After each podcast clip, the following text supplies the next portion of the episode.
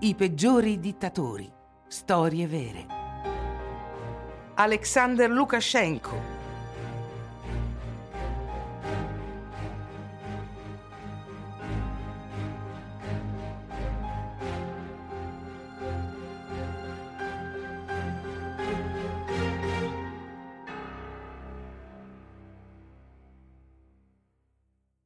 Alexander Lukashenko è nato nel villaggio di Kopis, nella Repubblica Socialista Sovietica Bielorussa. Dopo essersi laureato alla facoltà di storia dell'Istituto Pedagogico di Mogilev nel 1975, ha prestato servizio nell'esercito come guardia di frontiera. In seguito Alexander Lukashenko è diventato commissario politico di una divisione di fanteria meccanizzata a Minsk, prima di diventare vicepresidente di Unsovkoze, un'azienda agricola sovietica. Allo stesso tempo ha scalato i ranghi del Partito Comunista Bielorusso. Nel 1990 è stato nominato deputato del Consiglio Supremo della Repubblica di Bielorussia, prima di essere eletto presidente nel 1994 per la sua prima candidatura, con oltre l'80% dei voti. In quel momento faceva ben sperare. Il popolo lo sosteneva e credeva in lui.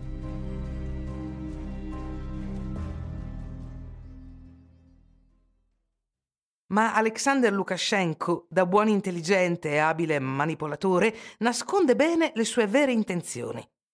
Una volta eletto, mantiene il potere eliminando tutte le restrizioni al mandato presidenziale attraverso un referendum nel 2004. Peggio ancora, per molti anni reprime ogni opposizione, costringendo i suoi oppositori a fuggire, a tacere o a essere imprigionati. Il governo bielorusso è criticato per le sue violazioni dei diritti umani, della libertà di espressione e dell'indipendenza dei giornalisti. I paesi occidentali considerano il paese addirittura come l'ultima dittatura in Europa. Tuttavia una parte della popolazione ama Alexander Lukashenko, che è popolare nelle zone rurali. Nel 2020, durante la sua ultima rielezione, il presidente bielorusso ha affrontato in dibattito la moglie di Sergei Tikhanovsky, un videoblogger di successo rinchiuso poco prima delle elezioni per impedirgli di candidarsi alla presidenza. Svetlana Tikhanovskaya diventa la sua principale avversaria, contro ogni previsione.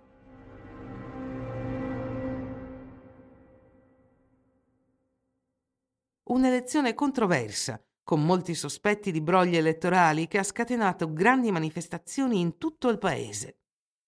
Con l'80,20% dei voti, Alexander Lukashenko viene eletto per il sesto mandato consecutivo, dopo quelli del 1994, 2001, 2006, 2010 e 2015.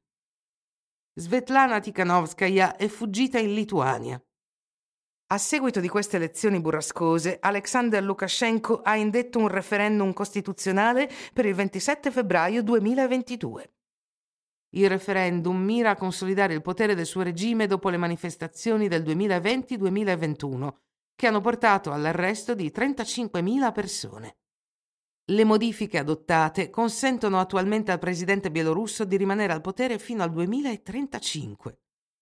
Anche le armi nucleari possono essere ripristinate nel paese per la prima volta dalla caduta dell'Unione Sovietica.